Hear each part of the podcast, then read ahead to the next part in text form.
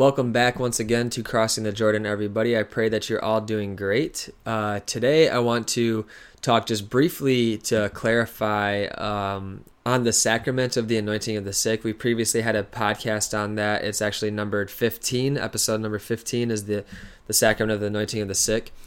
And I just wanted to clarify between anointing of the sick, which can be almost used by anybody going into like a surgery that are sick or have affliction or anything like that. So it's not somebody that's going to have an immediate danger or is near the end of their life. That is the anointing of the sick. Can get confused a lot of time with the last rites, but anointing of the sick is just the anointing with oil and some prayers for healing, and that can be in the case for anybody that's sick or anybody that's going into a surgery or a procedure, anything like that. The last rite are three sacraments. It's confession, so somebody receiving the sacrament of reconciliation, so confessing their sins, and anointing of the sick, so actually anointing and prayers for healing. And finally, Holy Communion. So ordinarily, that's given to a Catholic who is seriously ill or beginning to be in danger of death. And further yet, there's also an indulgence for the dying that's called the Apostolic Pardon, which isn't a sacrament or a rite. It can be given directly by a priest or received through desire by the dying person who meets the requirements for the indulgence.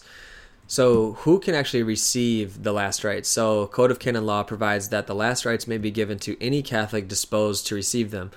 So the sacraments also may be given to baptized non-Catholics who cannot approach a minister of their own community and who spontaneously ask for them, provided that they demonstrate the Catholic faith and respect of these sacraments and are properly disposed.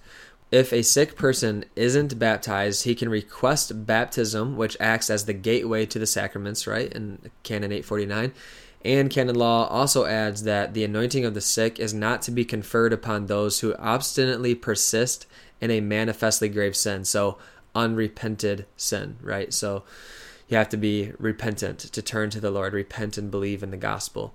So all of those sacraments of confession, communion, and anointing of the sick, those are repeatable. So a sick person may request confession whenever he reasonably believes he is in need of it.